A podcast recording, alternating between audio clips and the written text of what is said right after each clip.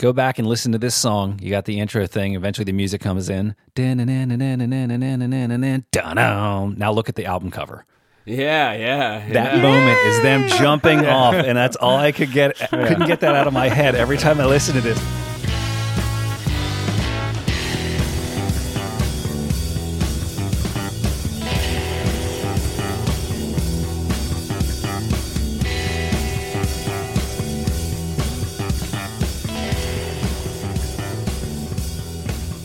Hello, hello, hello, and welcome to another week of 1001 Album Complaints. This is the podcast where lifelong friends, musicians, and general complainers get together to discuss albums from Robert Dimery's list of 1001 albums you must hear before you die. We're going to give some deep dives on individual tracks, some background on the artist and the production of the album, and at the very end, go around the horn and vote and tell you whether or not you really do need to hear this album before you die. We are going to be listening to an album this week that I got to tell you, I was not super excited to listen to. It is by the, I guess, seminal rock band Kiss. It is the 1976 album Destroyer. Now, before we hop around and do our introductions and give our tweet length reviews and tell you how our week went, we are going to dive in and listen to a little bit of the opening track off of the March 15th, 1976 release. It is the song Detroit Rock City.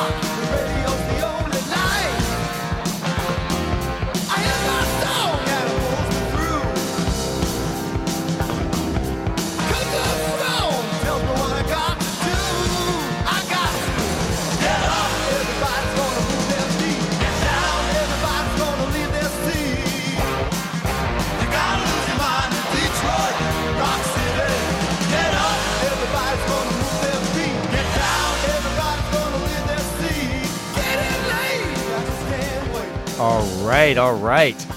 Thank you all for listening to that. Now, I am going to go ahead and, by way of introduction, throw it around the room to our participants here. Adam, I'm going to go to you first. Tell me how your week went in a tweet length review. Hey, everybody, this is Adam, and my quick tweet is that it's the New York Dolls, except instead of grabbing the makeup bags labeled drag show, they accidentally grabbed the ones labeled dumbest gimmick ever. oh, okay. Adam, I knew you were going to come in hot on this one. I, am glad you're sticking true to form. Let's throw it over next to Marty. Hey, thanks for having me on again. Here's my uh, tweet length word salad. If you ever wondered how American rock music made the strange transition from Jimi Hendrix to Motley Crue, look no further than the band Kiss. Dude, that's awesome. Uh, hey, I'm not done.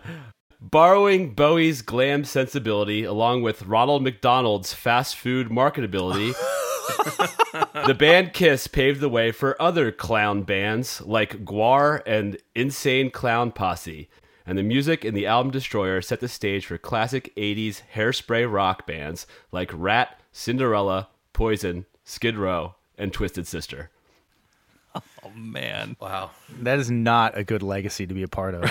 being honest, here. like without Kiss, there's no Dokken, and then where are we? You know? Might as well kill myself. Alrighty, Rob, let's hear it. I gotta tell you, this is Rob, and there's so much I want to get into in both of those tweets, so I'm excited for this conversation. That's usually a good sign. But my tweet length review is about Kiss's Destroyer. Brilliant, if annoying, marketing idea meets dumbed down, joyless arena rock. Also, did you guys know they wear makeup on stage? oh man. already and this is Tom. I will be guiding us through this journey into Destroyer, my tweet length review. You know, at the beginning of the week, I thought Kiss was a bunch of mediocre musicians who care more about the way they look than the quality of the relatively bland party music that bloats their albums. And I still think that. But I have found a new appreciation for them after digging into them this week. Let's cut it real quick. We're going to go to general impressions. I want to get everybody's sort of general impression of the week. I'm going to start this conversation out and say that I think the big moment for me was when I when I realized that Kiss is an act. They are not a band. And I think that is an important distinction. They are not music first, they are show first. And you can tell on their album that they're not music first. That is not a compliment. Yeah, I, I agree. I was excited to dive in just because clearly they're a seminal band. They're a band you've heard of and seen images of your entire life. But other than their massive hit, which is not on this record, "Rock and Roll All Night" or "Party Every Day," whatever it's called, I I don't think I'd ever heard a note of Kiss's music, and so I really truly was curious because clearly they've they've left a mark. I just want to say right off the bat to go against a little bit of what was said in the tweet length reviews. I don't have a problem with the marketing concept. It's dumb and we can pick it apart, but it clearly worked very, very, very well. I think I read something that Gene Simmons is like worth three hundred million dollars today. it's crazy, right? And Uh, astute listeners of the podcast might also know that I have a little soft spot for some of that '80s rock that was much maligned in our in our tweet length reviews. As it turns out, I actually listened to a Dokken record recently for the first time, and that guitar player yes. shreds, dude. yes. I'm going to add an addendum to Tom's initial thought that they're an act. I'm going to say that they're a corporation.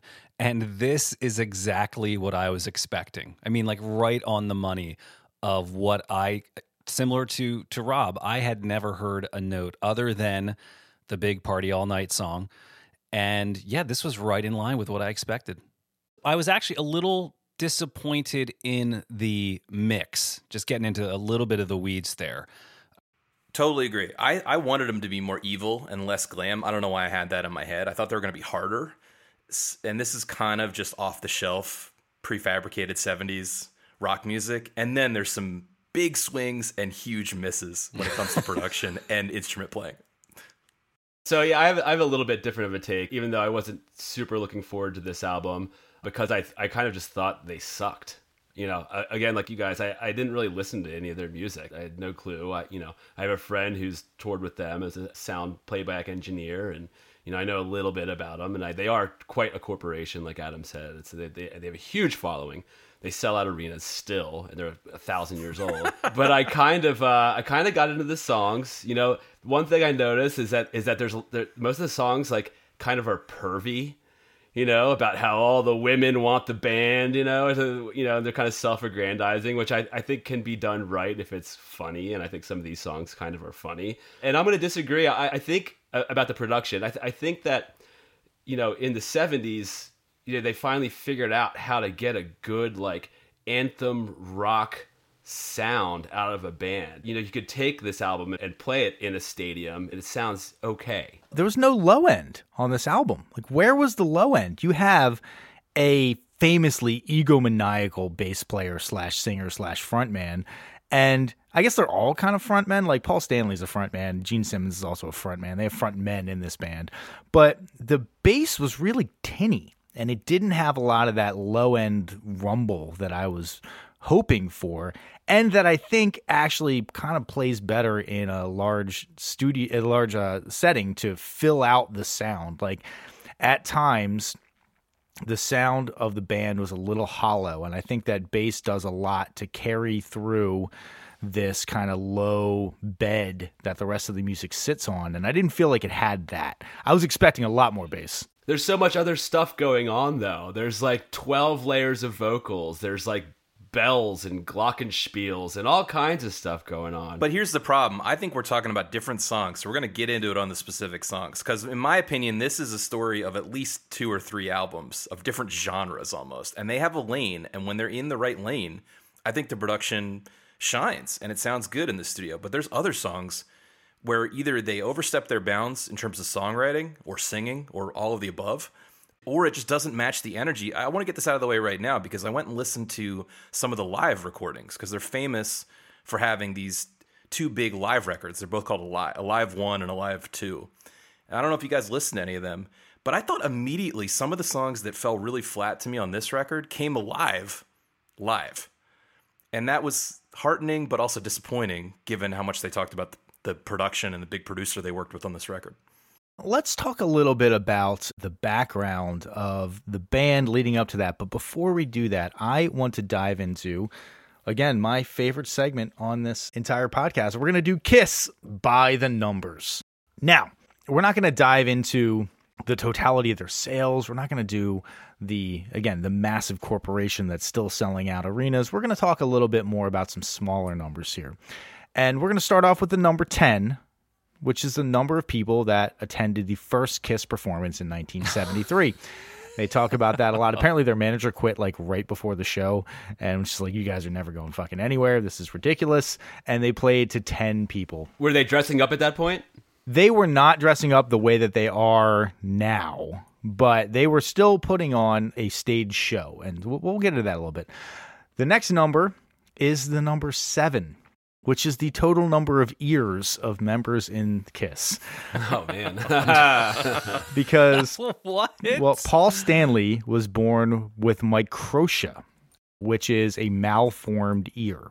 And so one of his ears was basically just didn't exist. It was like kind of a weird tiny little half-formed baby ear. And I don't say this to make fun of Paul Stanley. I actually say this to make a specific point, which is that he was bullied mercilessly growing up for having a malformed ear. You know, kids are just fucking terrible people. And so anything that is different, they can, you know, they see as a weakness and they attack that. But music can give you an identity. Music is the thing that you can use to overcome something that might, in other circumstances, make you powerfully uncool and be the out person. It gives you an identity and it gives you something to uh, to be able to hang your hat on and say, "Well, at least I'm fucking interesting. At least I play music. You know, at least I have this going on." Well, we know he wasn't hanging his hat on his ear. Oh, We know. Damn it. and the funny thing is, is that the, they had 13 testicles between them. Ace Frehley, you know, he had five testicles. So the next number we're going to talk about is the number six, which is the grade that Gene Simmons taught before he became a rock star. He was a sixth grade teacher in Spanish Harlem. Which, no way. Which, yeah, I mean, imagine him as your teacher. We'll talk a little bit more about why Gene Simmons as your teacher will be a little bit weird, uh, and it's maybe not for the reasons you think. We're going to go on to the next number is zero, which is the number of times that Gene Simmons claims to have ever drank, smoked, or done drugs in his entire life. Well, that explains why I don't like him. wow. In that Zappa crowd, right? Well, Zappa chain smoked Oh, okay. There you go. All right. and died of cancer.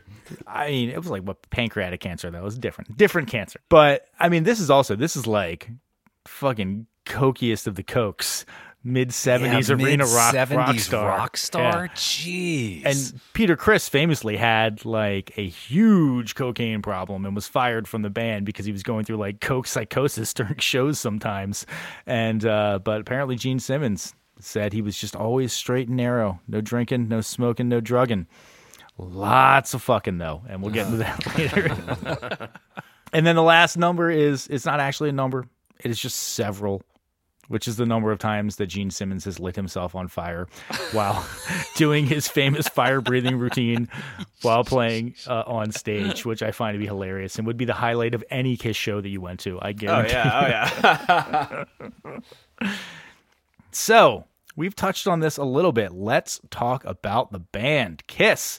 They are comprised in this particular iteration. They've, there've always been basically four members, but this particular iteration that appears on Destroyer is four members Gene the Demon Simmons on bass and vocals, Paul the Star Child Stanley on guitar and vocals, Paul Daniel Ace Frehley, also known as the Spaceman and Space Ace, who's on guitar and vocals, and Peter the Catman Criss on drums and vocals. They all sing. it really sounds like you're introducing the WWF like All Star Hold on. Rumble. Yeah, we got to just right off talk about the face paint because I feel like normally on this show we talk about how you can tell from how it's mixed who's the most powerful in the band. That tells you the power struggle within the band. I feel like this time the face paint really tells the story because Gene Simmons got by far the coolest face The paint. coolest.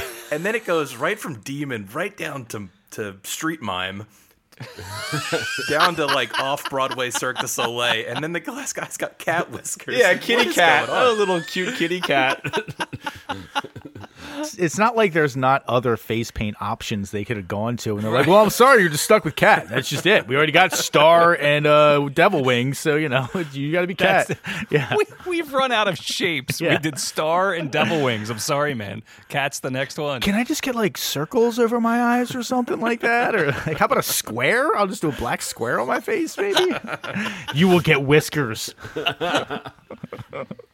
oh man, so basically, uh, Kiss got their start with uh, Gene Simmons and Paul Stanley. They had been playing in a band in New York called Wicked Stanley, which is not a great name, but you know, whatever. It's not terrible. Uh, and they had been playing around. They're a New York based band. These guys, guys are all kind of New York guys.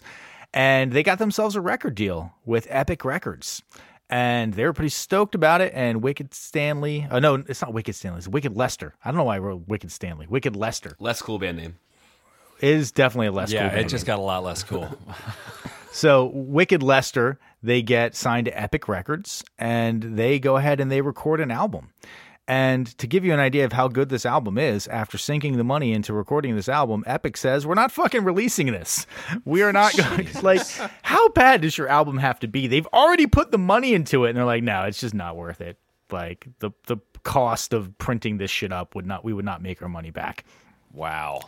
And I listened to some of the Wicked Lester recordings. I don't know if you guys had the opportunity to listen to any of that. Good on you, Epic Records. You made the right choice. That shit is the terrible. right business decision. It's not good. So all. eventually it So- came out. It sounds like. Eventually, it came out, and actually, if you look up Wicked Lester on uh, Spotify, they're uh, they have a picture of the three members of the band, but most of the thumbnails just say Kiss. And it's just not Kiss, but they're just like they. I think they re released them to take advantage of Kiss's popularity and try to make some money off of it. Which, if you like Kiss, especially this iteration of Kiss, you are not going to like Wicked Lester. They're not good. It sounds really shitty and down market. Well, you, you you talked about iterations a couple times. My understanding is that this is the classic primary lineup of Kiss. I mean, I have no doubt they sub people out later because of drug abuse or something. But this is, the, or are you referring to a stylistic change? No, it, well, there is a stylistic change, but it's not due to the lineup. The lineup that is playing currently is because they are still playing is not this lineup. Peter Criss left the band. Ace Frehley left the band. They famously rejoined the band in the '90s for a huge reunion tour, which made like hundreds of millions of dollars. Can't can't imagine all of the all of the people so excited about a Kiss reunion. Well, because they, these guys can play a stadium in Buenos Aires too, right? I mean, they're they're truly worldwide, and I think a lot of it is the recognizability of their face paint. Yeah, I knew all of the names of the members of Kiss, and like you guys, I had not heard a single fucking note of Kiss besides rock and roll all night and party every day. And think about that. Like we're all musicians, and we managed to somehow not hear Kiss, but still know just through pop culture and I guess musical references who all the guys are. You're right, because as I look at their names, I know all their names. I didn't necessarily know who played what, but definitely recognize the names. I mostly knew their names from that Weezer song "In the Garage." To be clear, They only rep Ace Frehley and Peter Criss. You knew Paul Stanley and you knew Gene Simmons already, definitely. They're out there on the scene. Gene Simmons gives a lot of interviews, certainly, and even Paul Stanley to a lesser extent. So yeah, Well, I mean, they have an open feud. You know, Ace Frehley and Gene Simmons. I mean, they have got very, very public. You know, I mean, on the Howard Stern show alone, they would call in on different days and you know talk shit on each other. I mean, they hate each other. I mean, how could you hate Gene Simmons? He seems like such a cool guy. Um, okay, but the point is, they didn't really have many number one hits. No. right? I didn't recognize really these songs. They saying it sounded vaguely familiar, but it's just in the way that any old '70s rock radio single might sound familiar when I listen to this record. Again, we talk about the marketing. They are masters of marketing. I'm going to give them a little bit of a Donald Trump stamp of approval here in that everybody knows their name, even if they don't like them. I love Radiohead. I can't name another guy besides Thom Yorke and Radiohead. I don't particularly like Kiss. I know everybody in fucking Kiss. It's kind of ridiculous. And didn't Kiss have like a cartoon, like a Oh, kids yeah. cartoon and action figures and Oh, they sell coffins. what the? f- There's this comedian named Gary Gulman, and he talks about how much he loved MC Hammer and how MC Hammer, that everybody in the audience laughs, but how he hit the trifecta. He had a breakfast cereal, a an action figure, and a Saturday morning cartoon show all at the same time. That takes a lot to do that, and I feel like Kiss is probably in line with that. They didn't piss away all their money on crack and supporting Right, their entire too, neighborhood, yeah, though, right. apparently. Let's get to the actual formation, the nugget, the kernel of Kiss, which is basically Wicked Lester breaks up, but Gene Simmons and Paul Stanley are like, hey, we want to keep playing some music together. They're on the scene, they're auditioning drummers, and Peter Criss comes in and auditions with them a couple of times and ends up making this new making it into this new band that is at this point a three piece and they kind of decide we want to change our sound up a little bit they were originally kind of a little bit more of like a garagey the wicked lester stuff is like a little bit more of like a garagey almost distorted and shitty version of like a ccr or something like that like it's not this kind of rock it's not arena rock certainly and they decide they want to go into like a little bit more of a harder and more sinister direction than wicked lester has been and you know, so they start playing around. Very shortly thereafter, Ace Frehley joins the band on lead guitar. So now you got a singer who plays rhythm guitar, you got a bass player who also sings, you got a lead guitar player who sings sometimes, and you got a drummer who also sings sometimes. They are hitting the New York scene, they're playing around, they're really trying to get noticed. And so basically, January 1973, that is when the beginning of Kiss is and they get assigned to a record deal in November of 1973. They're signed to Casablanca Records. They're actually the first act signed to Casablanca Records. It is a burgeoning label. They are super stoked. They hit the studio. They ref- record their first album. They just call it Kiss. They release it in February in 1974, and it doesn't sell well at all. It sells like 75,000 copies. Totally a flop. They say fuck it. They get right back into the studio. They record Hotter Than Hell in October of 1974. Hotter Than Hell also sells like shit. Like nobody buys it right off the charts. At this point, are they like doing the full getup? They're in the full thematic Oh outfit. yeah. They're they okay, are and they're still not hitting. Because I was thinking it it is somewhat. I'm trying to think in 1973, who else was doing anything this visual? Like I know that Iron Maiden, a big part of their act was just the craziness and the, the giant devil behind the stage, and they hit in 75. So you're saying 73, they're gigging in New York. Well, Pink Floyd comes to mind in terms of a stage show. Sure. well, and 73 was uh, the Ziggy Stardust era, right? That's a good point. Yeah, yeah. All right, all right. I think Tom's about to tell us that even though they didn't sell records, they were developing a live following, though, right? Yes. Well, Rob, you know, we'll get there. We'll get there. All right. So basically, the first two albums are selling terribly, but they are out there on the road. They are playing around uh, constantly. Also, but in like shit conditions. They said they were driving 13 hours in a station wagon between gigs and, you know, pissing on the side of the road, not staying in glamorous places. I think they said they were on $85 a week salary or something like that. Quick question relevant to our own histories, Tom, is at what point leading up to the gig do they apply the face paint? Is it in the bathroom at the bar before they walk through the crowd of 10 people to get on stage? I think it absolutely has to be. you know, Rob and I have had the experience. We used to wear matching outfits in our band, The Chop, and it was always the worst because James would invariably, after we got the outfits on, be like, I have to do something. I have to go take a shit. I have to go get a latte or something like that. And then we're all just standing there, like, looking like dipshits, like, what the fuck? Because the distinction that I always said, because these are places with no green rooms, no backstage areas. That's what of crappy course. clubs There's are. a door, right? So you're changing your clothes or getting ready for the stage in the bathroom or outside or something. But there is a premise whereby you could look cool. Kiss looks cool with that makeup when they're on stage. But when you're standing by the bathroom twiddling your thumbs, you do not look cool. You do. Like when James is dressed up like Silver Surfer and painted entirely silver, you know, you can't really can't really drive Exactly. drive to the gig like that, you know. And yet, Yeah, they're playing small clubs. They are putting on a good show though, because from the very beginning, they were very live show oriented. They get pulled off of the road, though. Casablanca Records is basically saying, You are bankrupting us at this point. You are trying to put on these elaborate live shows that we are financing. You're getting no draw, or like you're getting some draw, but you're not selling records. And this is still definitely at the time where like record sales was what was driving the, you know, is the engine of money making in the industry. And so after those first two albums sell terribly, they get pulled off of the road by Casablanca Records founder, this guy Neil Bogart, who was a former pop star. And they basically he pulls them in and says, "I need to record a different album with you and we're going to change your sound up a bit. We're going to make it a little bit more poppy. We're going to make it a little bit more accessible. This is not going to be the doom Satan sound. We're going to try to make something that actually could get some radio airplay." And so they pull them in and they record this album, Dressed to Kill. They get pulled off the road in like October or November of 74. And they then go and record Dressed to Kill. It gets released in March of 1975. And on that album is Rock and Roll All Night and Party Every Day, which has become the signature song of the band, right?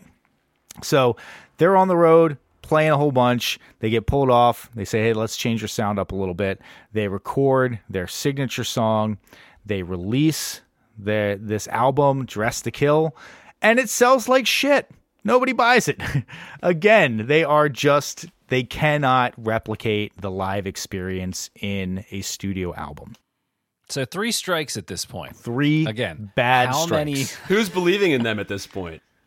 Well, I think Neil Bogart is like, I have basically gone all in on this bet, and so if, if this isn't going to happen, then like my my record label is going to be bankrupt. I can kind of see it though, because I th- and I'm sure this is gonna be a theme. They seem like they would be a fun live act to see. I I kind of get it, and I could get getting caught up in it. And so if you're the promoter who's seeing them live and going, these guys are awesome, the kids are really into it, so much energy, but it just doesn't translate. well, again, I think that that is. I'm going to go ahead and talk some shit on Kiss at this point.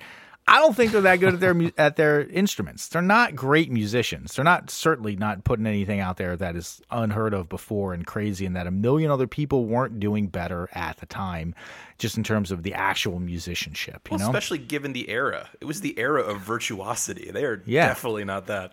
it's like ripping, shredding guitars and, you know, crazy bass work and crazy drums. This like progressive rock shit going on, which was actually fucking popular, oddly enough. Like progressive rock was popular at the time.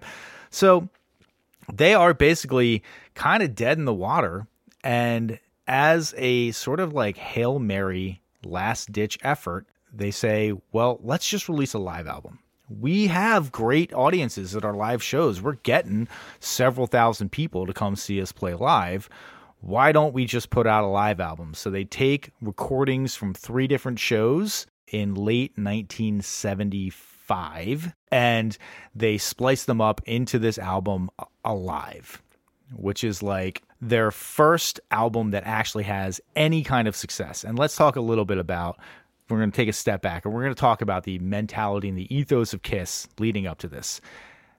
If you watch interviews with them, if you watch interviews about them, the first thing anybody talks about is their live show. They do not talk about their records. They're not like, oh, you have to hear Destroyer. Destroyer's a great record. They say you have to see them live. That is the differentiator here. And they've said it many times. Their whole thing was they wanted to go and put on super elaborate live shows. They always said we wanted to make the band that we always wanted to see live and we never saw. They would be super pissed off when you they went to a show and there was four guys on stage wearing jeans and their instruments and that's it uh, Paul Stanley has said, like, you don't go to a grocery store and spend a bunch of money and they hand you an empty bag. That is what he referred to, like, just a normal ass 70s live rock show as. It's not bad. Yeah. It, it is an issue of focus, though, and I do I'll speak for myself. We love talking about our old band, The Chop, but I was indirectly influenced by the Kiss aesthetic, certainly, because I believe that too. I believe the show should be a theatrical event, but it comes down to what you focus on. That means you're not focusing as much on playing your instrument accurately or writing top-notch songs or recruiting top-notch players. Or even the of, the kind of songs that you are writing are meant to be experienced in a big crowd of people. And that is inherently going to inform a lot of the songwriting that you're going to do. It's going to inform what you're going to focus on. And, you know, give them credit. The version of Rock and Roll All Night that is the definitive version that actually got any cred and got any play and got covered later on and was the first one that had a guitar solo on it was the one from Alive. That's the definitive version of the song. They had recorded a studio version of it that everybody heard and said, I don't fucking care about this at all. And then they heard the live version of it and they were like, oh, this is actually pretty great. And that album, Alive, goes gold. Not super quickly, but like relatively quickly, that album goes gold. And that's their first taste of success. They sell 500,000 copies, I think, within the first year of that being out. And that's like, the biggest taste of success that they've ever had. And I also want to throw back to uh, listening to a lot of interviews with these guys. Their number one thing is they're all just like, I don't want to have a job. They're like, playing music is so great because I don't have to have a fucking job. Having a job sucks. I'm like, preach, brother. I fucking hear you on that one. But like, that's usually like third on, on most musicians' lists, right? The first one is I have music in me; it must get out. I like they're just being upfront about it. It's like the homeless guy whose sign says, "Let's be real. I'm going to spend this on drugs." Yeah, yeah, yeah basically.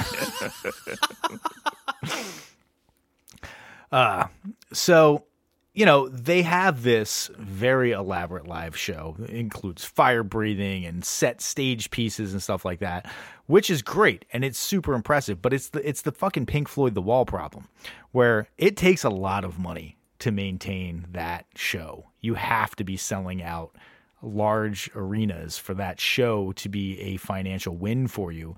And up until this point, they were doing all that stuff, but they didn't have the level of crowd that they needed. They hadn't had that breakthrough. And then Live comes out and they had that breakthrough, but it's still not international superstardom at this point. It's like you have a gold record, which is good, but it's not the you know crazy sales that one would expect for a band that is trying to maintain this huge apparatus around them. So they basically say, you know, we've been putting out this great live product. We finally got a gold album, and we're going to go back in the studio because everybody's anticipating our next album, which turns into 1976's Destroyer. They end up working with Bob Ezrin as the producer and he also writes some of the songs on it but he's you know he was working with like alice cooper and lou reed and like aerosmith. He worked with pink floyd deep purple. Like he actually produced a Phish album apparently. Get out. Yeah. Another band known for their live performances and not for their uh their studio albums doing that great. Well he produced the wall actually right? With for pink floyd. So that's an immediate callback to that. Absolutely. To the yeah to the the crazy fucking you know stage show and Bob Ezrin comes in as a producer, and he's got some fucking opinions of what it should be. you know, he's not just like, uh, all right, where where do you want the knobs to be? Kind of producer. He's like producing an album for them, and he wants them to do an ambitious album. And you know, listen, we all listened to this album this week. Before you had any of the context on it, did this strike you as a particularly musically ambitious album? Dude. Hell no. It's. I mean, there are times when it sounds like a Broadway musical in the same way that The Wall does. But imagine like working with a singer like Gene Simmons or even Paul Stanley versus a singer like Roger Waters who can belt those high notes. It's quite a quite a distinction. Yeah, I mean, for the love of God, we'll talk about the singing later, but it's uneven to say the least. I think it would be very charitable to say that uneven singing is the the thing that this suffers from the most. So they're writing these more ambitious songs, but they still have they still stick to their roots. Marty, you basically nailed it earlier when it's like all the songs are about partying and fucking. And that's basically it. That's like that's their entire wheelhouse. It's like we want to have a party and then have sex afterwards, and that's awesome. well, that's what's so funny because they in these interviews with Bob Ezrin are talking about Bob. They kept talking about how he's this great producer who brought out all this quality, and they kept referring to those songs you're talking about as "suck me, fuck me" songs like he was drawing the band away from those. I was like, what? How bad was it before? well, I mean, it might have been pretty bad. I, I saw an interview with it was from like the mid 90s with Gene Simmons, not in makeup. And he's being interviewed at like a table in an establishment by this guy. And I'm not going to say it's a strip club, but I certainly can can't not say it's a strip club. Like it very well might have been a strip club. And like he's just talking to this guy and this girl in a bikini walks by and Gene Simmons is like 57 years old at this point or something. And he's just like, "Hey, come on over here, sweetheart." And he just has this 19 year old girl in a bikini just sit on his lap for the rest of the interview. And she's really uncomfortable the whole time, but he's got his arm like around her waist, not letting her go. And I was like, damn, Gene, you are a creepy motherfucker. Well, they were all in their 20s when this album was cut, I think. I saw that Gene Simmons was like maybe 26, 28.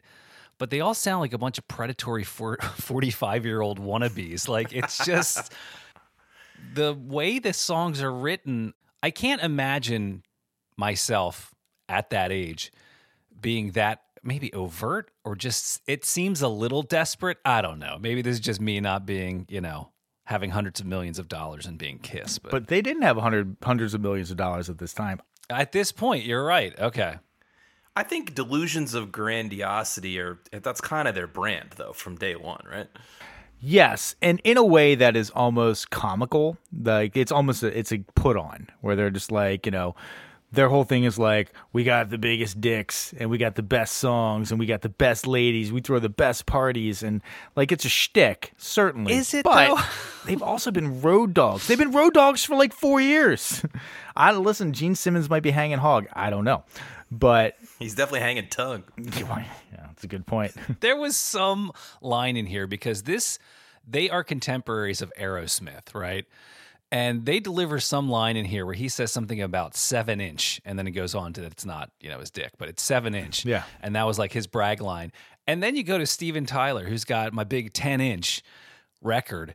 And that just it comes off so much better and so much cooler yeah, when not Steven my Tyler seven inch delivers it. high heels. Right. Which is what yeah, he's yeah, that's talking what it about. is. Yeah, yeah. oh, is that what it was? Yeah, yeah, yeah. right, right.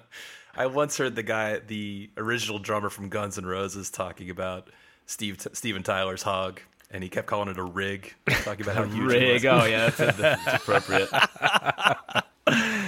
Oh yeah. Yeah, you know, like Gene Simmons, I think was like 27 or something when this album came out. But they talk about with like stand up comics a lot of times, like they're just staying in hotels on the road and they don't have a whole lot of other connections and they're just meeting new people every night and they're just horn dog bastards who are just, and they are kind of getting laid every night because they're the center of attention. Everybody came to see them. It's got to be the same thing for if you've been a band Yeah. on the road for like four plus years and you're actually playing you know, to crowds that are super into it, they probably were having a lot of sex. Gene Simmons certainly claims that he has had a lot of sex in his life. so, Destroyer, highly anticipated, they just had this huge live album and was like, oh, this is the Kiss sound we've been looking for.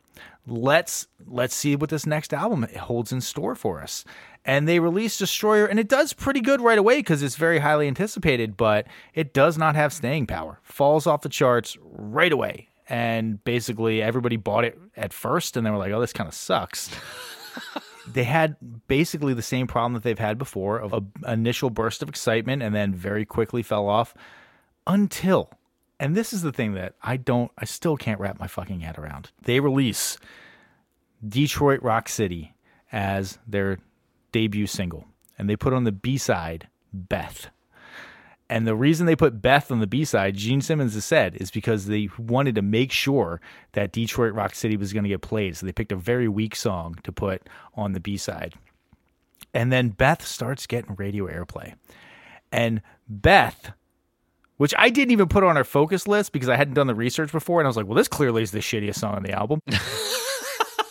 Beth all of a sudden starts going crazy and getting requested to be played on radio across the country and becomes the number a number 7 single their first top 10 single. Is one of their best performing songs ever is the song Beth which again is not on our focus list but let's drop in a little bit of Beth right now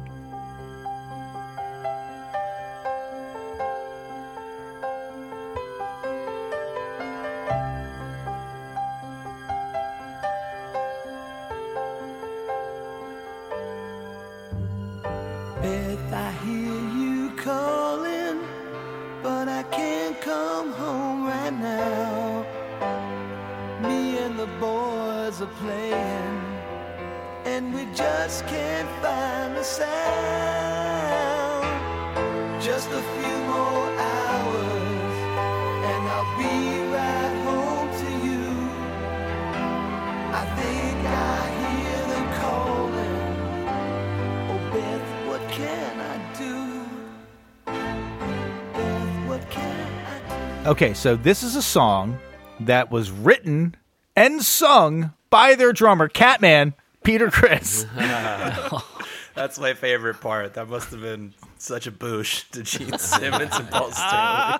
How is this a recipe for success? I don't understand it. And somehow Beth becomes a huge selling song. And by November of 1976, again, it was released in March. So March to November, Destroyer goes fucking platinum. Which, what the fuck? It sells a million copies upon the strength of Beth. I don't understand it. I mean, that right there almost, it's a, you're in, guys, right there. Just for that little story, you're in. if you want to trace back why Kiss is Kiss and able to sell out stadiums in Buenos Aires, it's fucking Beth. Beth is what did it for them. Basically, every album that they released after that went platinum almost immediately. Their next three albums went platinum like within the first six months of being released. Again, all and they're not good albums. It's all based upon the strength of Beth. I don't understand it. That's wild, man. Let's get into some songs. Good lord. Please. So, everybody, by the way, keep Beth in the back of your head as we are now dissecting the songs that are on our focus list here. We're going to jump into the, again, the first single that was released from this album, the one that Beth was a B side on because they were trying to get this one played. Let's get a little bit more of Detroit Rock City.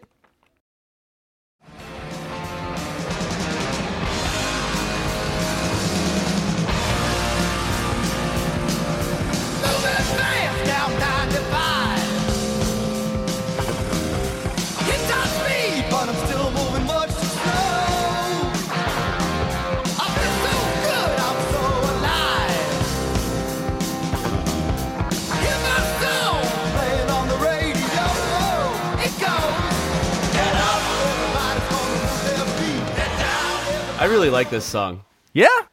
Yeah, yeah. You know, you know what I like about it? It's a good first song on an album.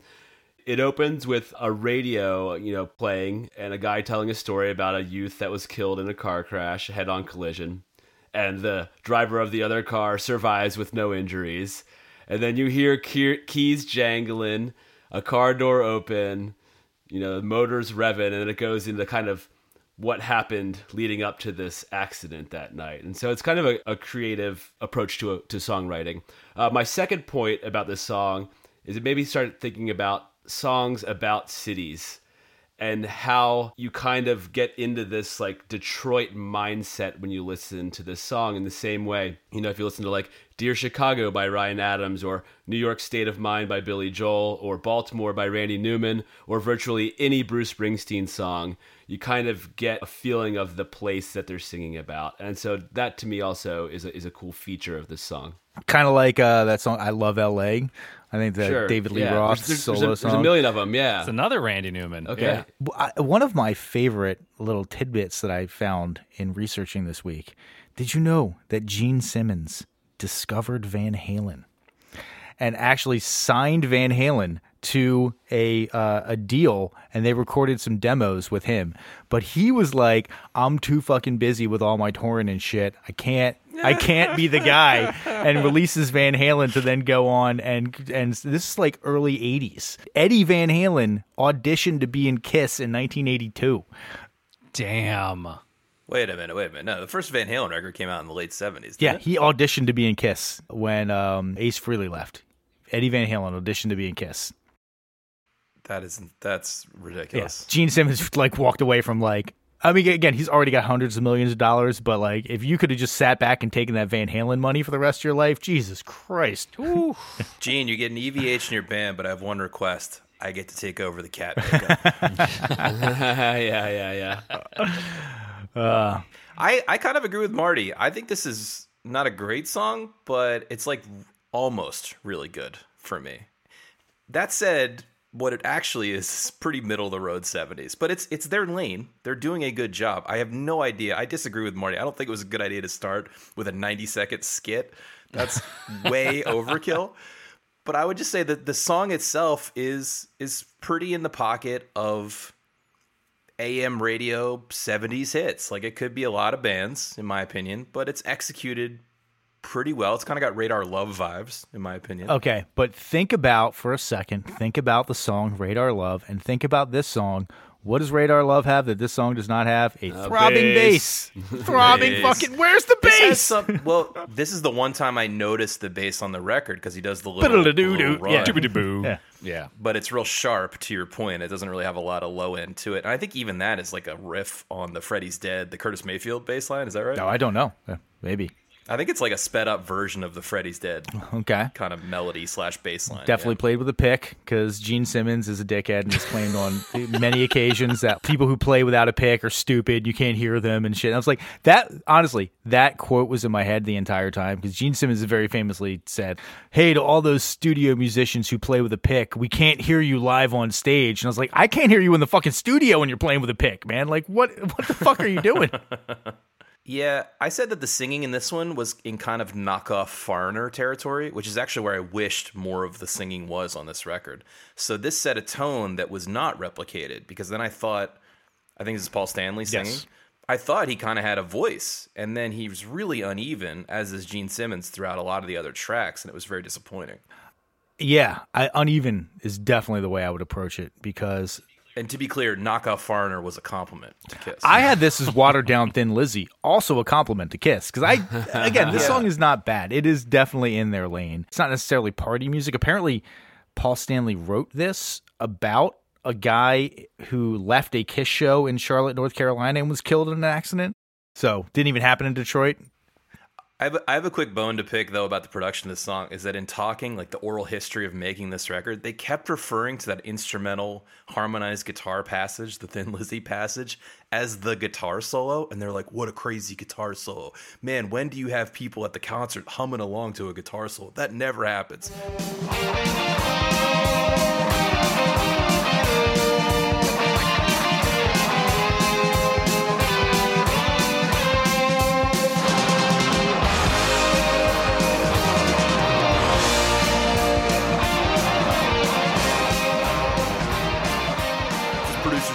Like, that's not a guitar solo. it's a little passage. It's a noodle. It's harmonized, therefore, it's not a solo. exactly. I feel like they had a vibe on this song that if they really dug into it, I could have appreciated. Again, I had mixing problems, and I think it's probably their lifelong struggle to capture their live essence in the recording studio.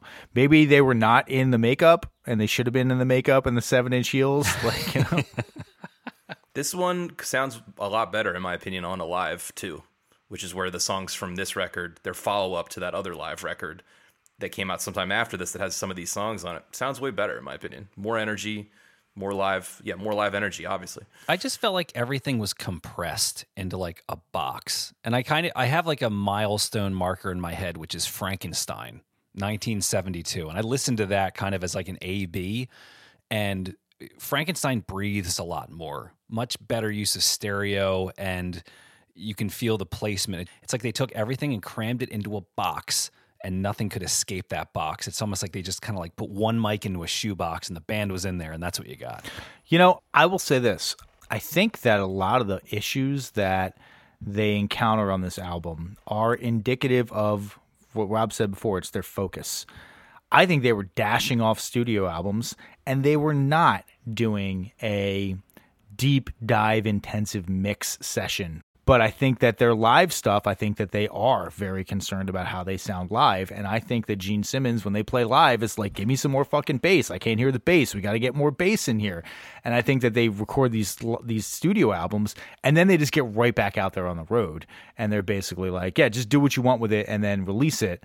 I mean, their discography They put out two albums in 1974, one album in 1975, two albums in 1976, and then an album in, in mid 1977.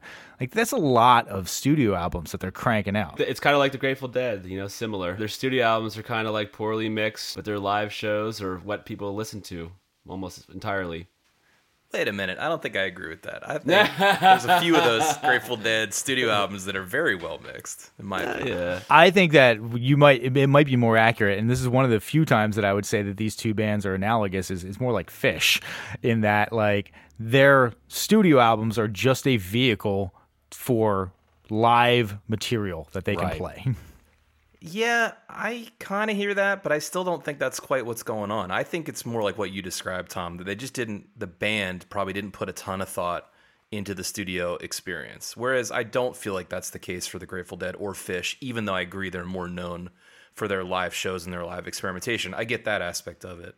But this doesn't feel like there was a lot of care put into it compared to what it, the energy that's in the live show.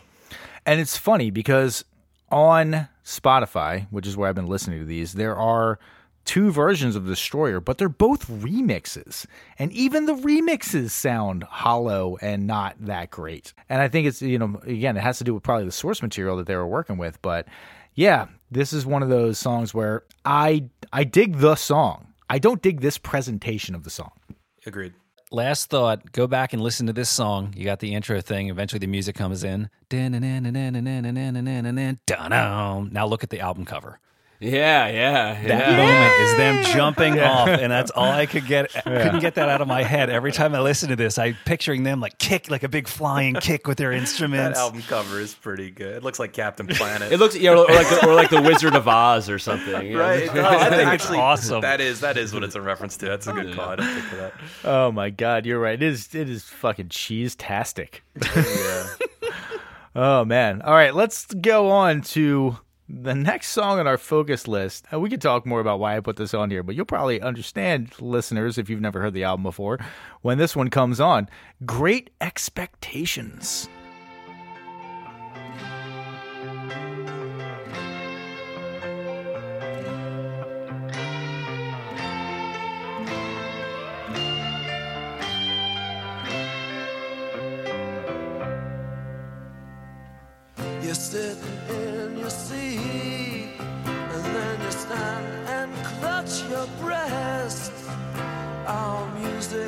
Drives you wild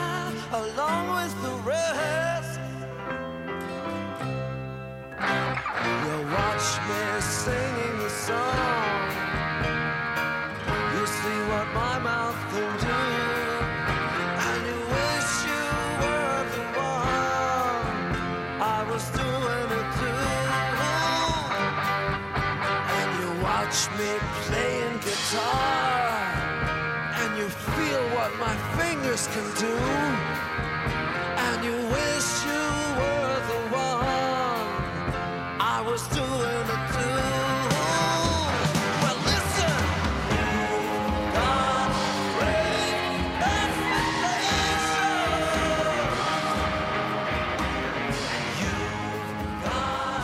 I definitely was not expecting to hear a fucking Glockenspiel on this Kiss album. That's, that, that's, that's my note, too. Is nice use of Glockenspiel. it's it's kind of nice, yeah. They what kills me is that they actually thought they were making Stairway to Heaven with this. Like I, I can Oh tell God. from hearing interviews, and this is about as good as a hard rock song named after a Charles Dickens novel could be expected to be. it's to me, this is. I have a hard time choosing the low point, but this is one of the two that's in contention. I mean, it's like it's like disgusting lyrically. and Disgusting. and and the and the idea that like it like a woman's watching like some guy in a clown outfit with with uh you know cat eye makeup and be like oh yeah oh yeah baby like oh give it to me you know you're so yeah. hot you fucking douche yeah Wait, wait, I, one of my favorite quotes that I heard the producer say was that in this song, one of the melodies is lifted directly from a Beethoven piece. He's like, and he said about that, I didn't think Beethoven in mind. I felt like Beethoven, if Beethoven were alive, he would have loved Gene Simmons. So I figured it was okay. oh god Good. How delusional do you have to be? Seriously. In my adult life, I feel like the only time I ever hear anyone talk about expectations, it's because they're preparing you for disappointment. I think these guys really know what's about to happen. It is possible that it's tongue in cheek and they're like describing the experience that all these groupies have, where they're like, they see you on stage and like, oh, I bet you fuck like a monster. And you're like, I'm actually like a five, six awkward Jewish guy. uh, with one so- ear. With one ear. This ain't gonna, with one ear. This ain't gonna work. I'm sorry. Which we didn't talk about this at the, at the beginning, but this is one of the funnier things is that everybody has seen the KISS logo, the KI, and then the two S lightning bolts. That are like Apparently, SS. yeah. that was banned in Germany in the 1970s because you can't have anything that evokes Nazism. And so that was a big controversy. And Gene Simmons has basically said, like, hey, like, Kiss is 50% Jewish.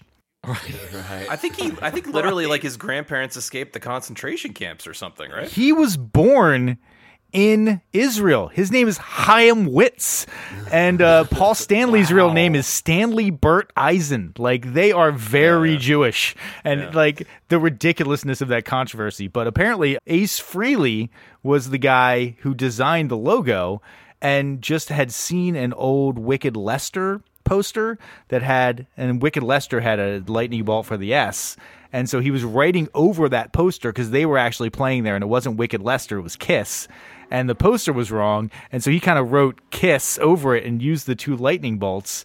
And, but then had to release a statement where he said, I just want to go on record that I don't believe in Hitler or his ideology or anything he stood for. I'm not a Nazi. And this finally is where they diverge from Donald Trump. Yeah. yeah. Hitler stand back and stand by. Uh, right. oh man. Yes, I found that to be fucking hilarious. I have one more thing to say about this song, and it's that they do this in almost every single song remaining in our selection. Is that they take the title of the song and they just say it over and over and over and over again for the last like minute of every song. It's actually 90 seconds for this song. I fucking counted it. The last 90 it. seconds of the song. And it's the last 90 seconds of the song is just the chorus. But the chorus is just one line. You've got great expectations. It's the whole chorus. And they just do that again and again and again and again. I do have to throw a little bit of love at this song.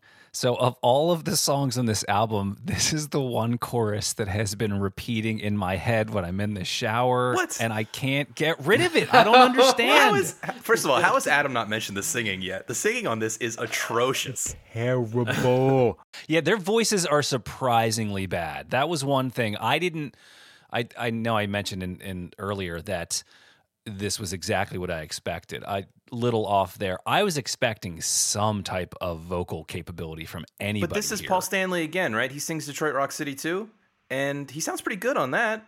And then here he sounds terrible. Like, how did they? Like, Tom and I were in the studio yesterday doing vocal takes, and if you're even a little bit off, the engineer doesn't know us from from Adam really, slash the other guys in the room. Shouldn't they let you know that you need to try it again? Uh, this is Gene Simmons on lead vocals, by the way. Oh my god! which explains a lot because Gene Simmons can't fucking sing. He's Okay. like all attitude, no ability. But never you fear, just in case it escaped you that he can't sing, they contrast it with a fucking choir in the background. Why? yes. Why So- would you do that? I gotta say too, you didn't put God of Thunder on the focus God, list. so bad.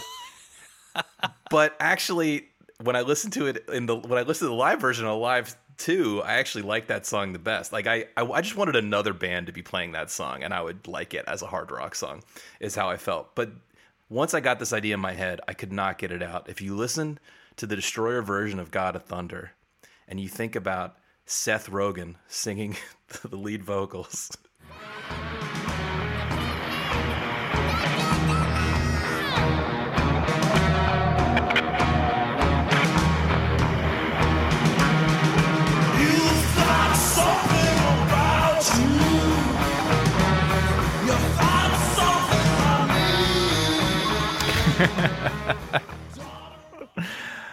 that's what it sounds like yeah. Oh man. Oh, let's go on to the next song on our focus list here. We're going to talk about the song Sweet Pain. Oh, great.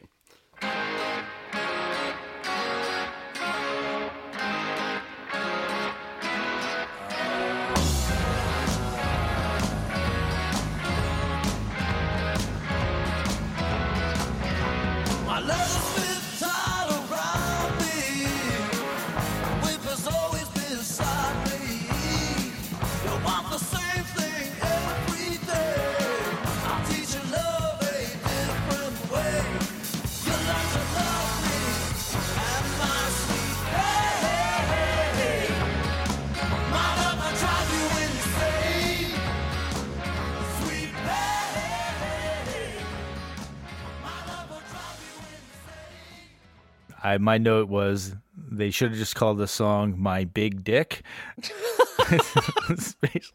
I thought for the longest time that's what they're talking about. I think they're actually talking about bondage, but uh, Yeah, that's what I thought as well. it's you know it's like what do they call it? Uh, Le Petit Mort, the the little death. That's what the French call an orgasm, and that's basically what they're talking about. I thought this was a perfectly serviceable but forgettable 70s radio single.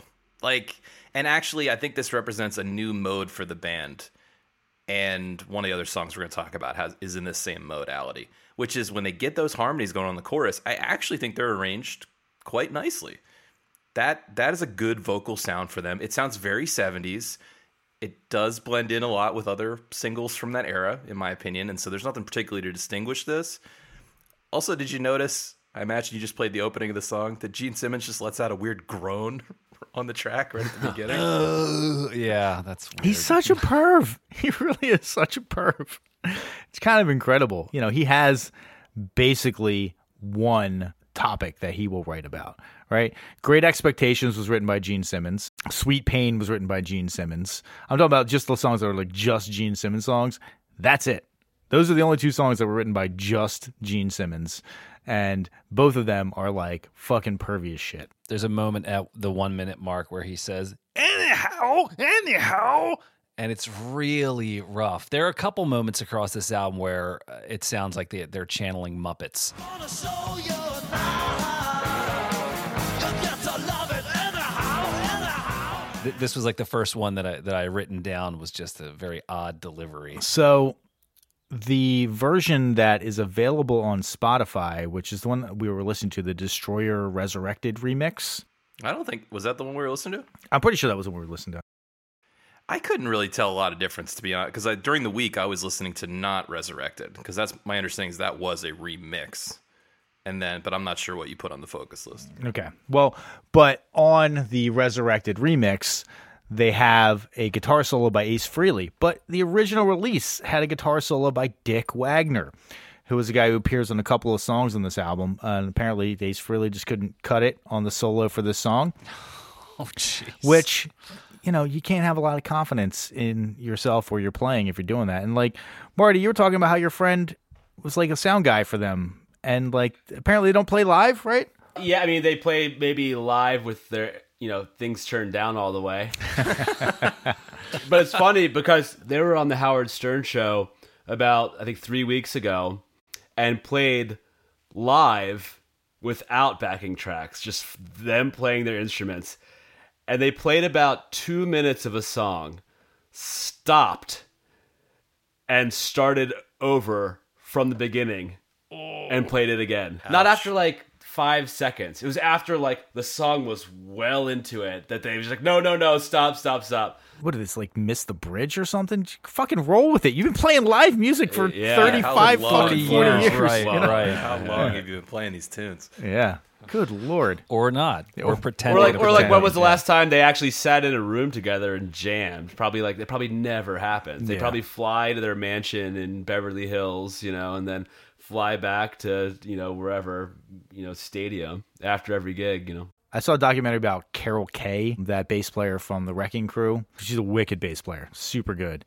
And Gene Simmons is like talking to her while she's and they're talking about bass, and she's doing this like pretty goddamn simple. It's basically like skipping over a string while she's picking on a uh, on a descend line with like the root is on the A string and the descend line is like on the G string and she's like picking back and forth and Gene Simmons is like, "Oh, that's pretty crazy. That's pretty cool. That's pretty crazy. Like, look, look, look at that." I was like, "Dude, Gene, that's fucking easy. That's not hard at all." Like, I don't know. I'm not trying to talk shit on you as a bass player, but the fact that you saw her do something that any second year music student who doesn't even focus on the bass. I would imagine if you're like a jazz guitar player and you were given the bass and you were given 25 minutes, you'd be like, oh, that's this right here. I can just do that right now. And Gene Simmons has been playing bass for fucking 40 years. That's so funny. Did did Kiss popularize like the weird shape, like the flying V and the Gibson Explorer, those weird shaped guitars and basses that are probably really uncomfortable to play but look really cool on stage? I don't know. He had the axe bass, right? He had the ace that had the, the, the bass had like an axe head for the bottom. I, I don't know if they popularized them or not. right. Uh, I'm glad that they're not that popular anymore. Although it is funny sometimes to see people playing a flying V in like a fucking indie rock shoegaze band or something like that. Apparently, the Flying V first came out in 1958, and bluesmen like Albert King helped popularize it. Oh, wow. okay. Alrighty, let's jump into the next song on our focus list here. We are going to talk about Shout It Out Loud.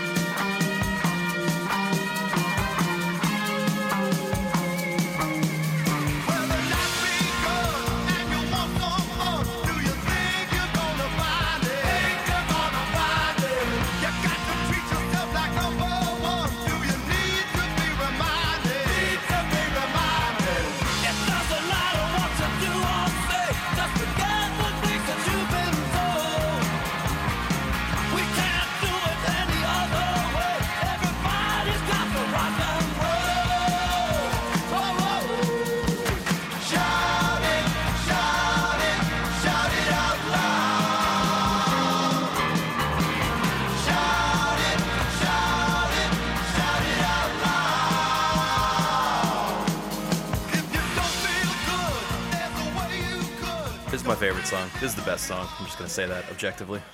I was driving in the car with uh, my wife, and I was listening to Destroyer, and this song came on. And she said something, and I'm I'm still trying to determine if it was a diss or not. She said, "This sounds like a song they would teach you in kindergarten."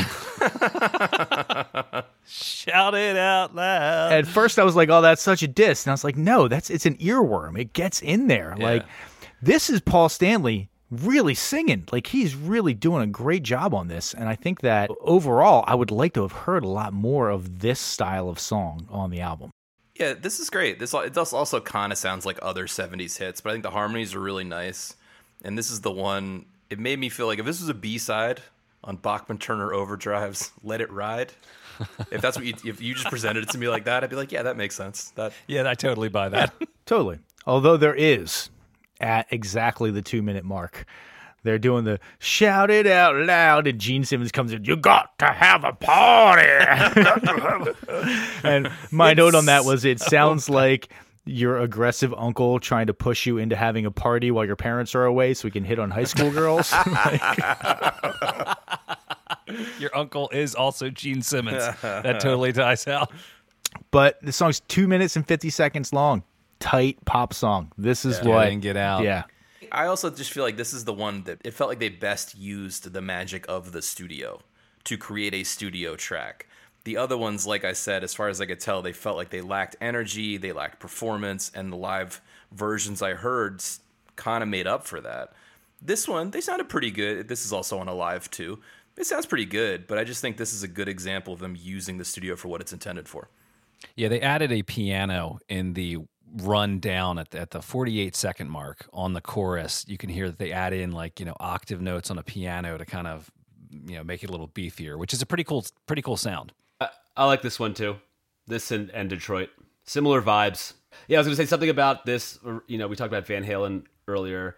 Maybe it's the way they do the harmonies. Kind of reminded me of like Jump or just kind of a an old Van Halen song. And they do they do the harmonies, but they're not. I don't know. Are they harmonies or are they all just singing like the same thing at the same time? You know, and I feel like a lot of '80s bands did that because they didn't know how to sing harmonies. So that might be what's happening here. Definitely a high line. yeah, yeah. Yeah, I think that there is there's a lot of guys singing the same thing, and then they dubbed in one guy singing one Okay, note over yeah, the yeah. top, which it sounds chunky and full. This song also was on an episode of Glee, which totally makes sense. Like, this is purpose made for.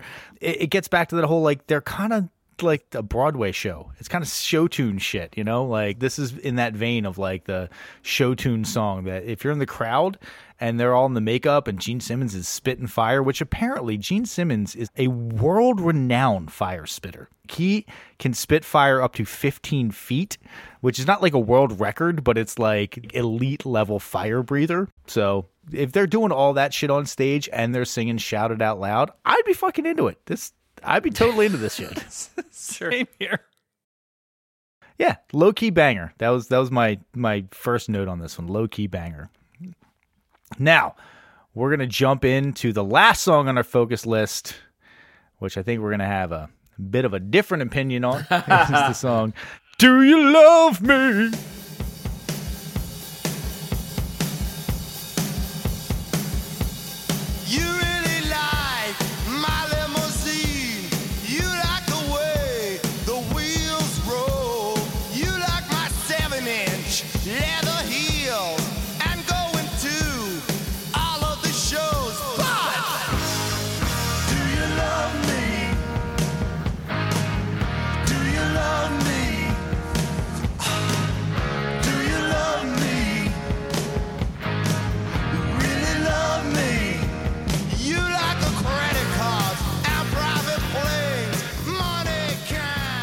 I, I have nothing to say about this song. Just kidding. All I can say is it's just I mean, it's just so god awfully repetitive. I just think the singing, the singing right from the top is so off. I cannot believe they let this stand and release. The first 30 seconds sounds like your teenager's shitty garage band playing in the garage. Yeah, it's like delivered with this like sneering attitude that does not translate well. It doesn't come off well. Nobody comes off well in the song. The song is terribly sung. It is another one of those like like Marty you said, you got a title and you just say it 40 fucking times in the course of the song. It's like, come on, man. I do think it's the low point, but now a compliment. The bridge is actually pretty good, mostly because it sounds like a completely different song. Yes, I like the bridge on this song. Another thing I like is this song has low end. This song actually is mixed well It has some bass in it. It's got some low end to it. It doesn't sound like hollow and like they just completely scooped out all the bass tones on this shit. It's it's it's okay. I wish that they'd given this mixing treatment to a lot of the other better produced songs on the album. We need some bells. I just don't oh, understand that decision, Yes. but yeah. Okay. Yes, I wrote that the wedding bells in the coda represent everything that's wrong with this production a bloated sense of self importance mixed with Hallmark movie schmaltz. I honestly, I think that they were just like, how much money can we possibly spend to make this album? Can, like, is there any way we can bloat this budget a little bit more? well, I think that's gonna about wrap it up for our deep dives on the album. Now, we are going to get into the part that I'm sure has you all in suspense, and actually, if I'm being honest, has me in suspense as well. Is this an album that you must hear before you die? Give it to me, Adam. I mean, I've played with guitar players slightly older than me who looked up to these guys who started their musical careers listening to Kiss and wanting to get into bands. And while I don't think these guys are that good, I appreciate what they do. I appreciate it that they started off gigging in shitty clubs and did it for four years and worked their way up from the bottom. And just for the sheer fact that they are such a a powerhouse in in pop culture, I'm gonna say yeah, give it a listen. Alrighty, that's a surprise yes vote from Adam. Let's kick it on over to Marty. So, you know, similar to Adam, I can appreciate a good live band and, and a good performance. And I, I realize that every band, you know, can't get in the studio and make hit albums, but can go on stage and deliver a, a, an electric performance. And with that said, this is about the album and not about the live show.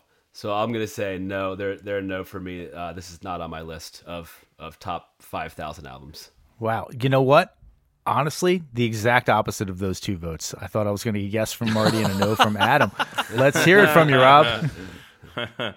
Yeah, there was an anecdote where Gene Simmons said that one point during the recording session, Bob Ezrin stopped everyone from recording and said, "Okay, it's time to learn how to tune your instruments oh properly." My God. I Can I take my that vote says back? A lot. I think no. Listen, I really enjoyed. I did enjoy listening to it this week. I think there are some highlights. There's some lowlights, and I enjoyed learning about Kiss's journey. And I do think they're an important band. I get it. So, but sorry, Kiss Army. This studio recording, I don't think is doing a good job of representing them. And thus, I do not, even though it's the record that broke them, so I don't think you have to listen to it. I would recommend going and listen to some of the live material and maybe accessing them that way. But to me, this album is inessential, even though they may be an essential band in the canon. Alrighty. You know, I struggled a lot with what I was going to vote on this one. And the entire reason I struggled with it is because this is the only Kiss album on the list. And I think that you have to listen to Kiss at some point in your life. I they're so ubiquitous. Everybody knows Kiss. You have to listen to some Kiss. Because if you're like me, I'm a music fan. I'm a 70s music fan, and I hadn't heard shit from Kiss. But this isn't the album for it. This is just not the one. I get it. I know that Dimery had an aversion to putting live albums on his list, and he was much more of a studio album guy. But listen to Alive or Alive II. Don't listen to this album. It is unfortunately a poor representation of what they can bring to the table. And so they're getting a no. And I'm sorry, Kiss. You guys are one for three on here. Adam is the only yes vote. what the Oh, fuck? Adam loves being the odd man out. Really Wait, do. hold on. Just to correct you real quick. Live at the Apollo by James Brown. Live at Harlem Square Club by Sam Cooke. Live at the Regal by B.B. King. I could go on. There are many live records on this list. I think Dimery just didn't pay that close attention to what he was doing with Kiss. I I think that generally speaking, when he chooses a live album, it is because the artist that has a live album on the list does not necessarily have a studio album that was created to be an album as a package. They have a collection of singles thrown together as an album.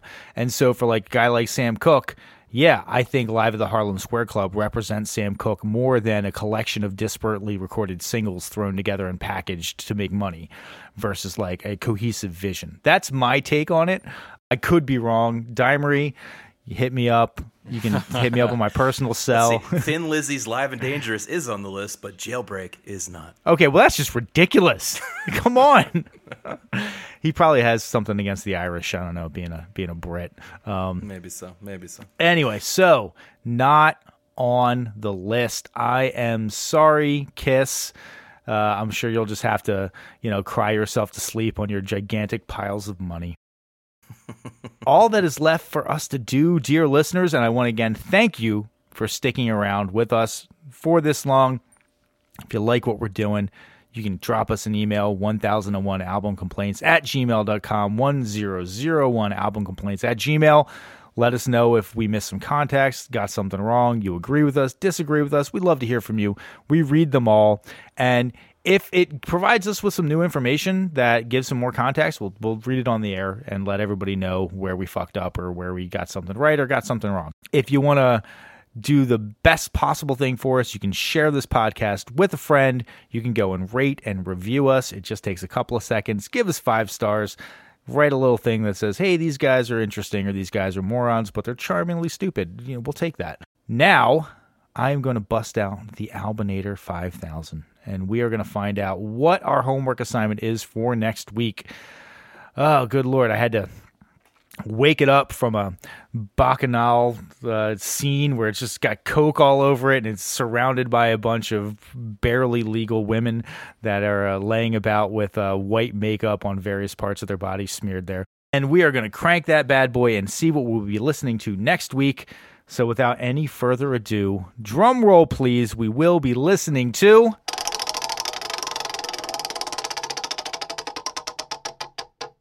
The album is Drunk, so you got me already, by the artist Thundercat, which is an interesting one here. Is that Is that I'm newer? even- that's that is definitely newer. Yeah, okay, I thought 'cause- this is probably one of those uh, Vision additions to the Right, list. post 2010, I'm guessing. Oh yeah, this is like last five Oh, years. nice. All right. Yeah. Well, so that's that's an interesting one. Very much looking forward to that. I mean, he is just a bass monster. So I think Bass Monster is a very apt description of him. yeah, yes. That'll be very interesting. That will be very interesting. Looking forward to that one. So listen to the album Drunk by Thundercat for next week. As always, thank you very much for listening to us all the way to the bitter end here. There's a little unintentional tie-in, Tom, because Gene Simmons kind of his face paint kind of looks like Lion-O from oh, Thundercat. Oh, there you go. Sword of Omens. Give me sight beyond sight. Wow, Adam's deep in the lore. I didn't expect Yeah, that. man.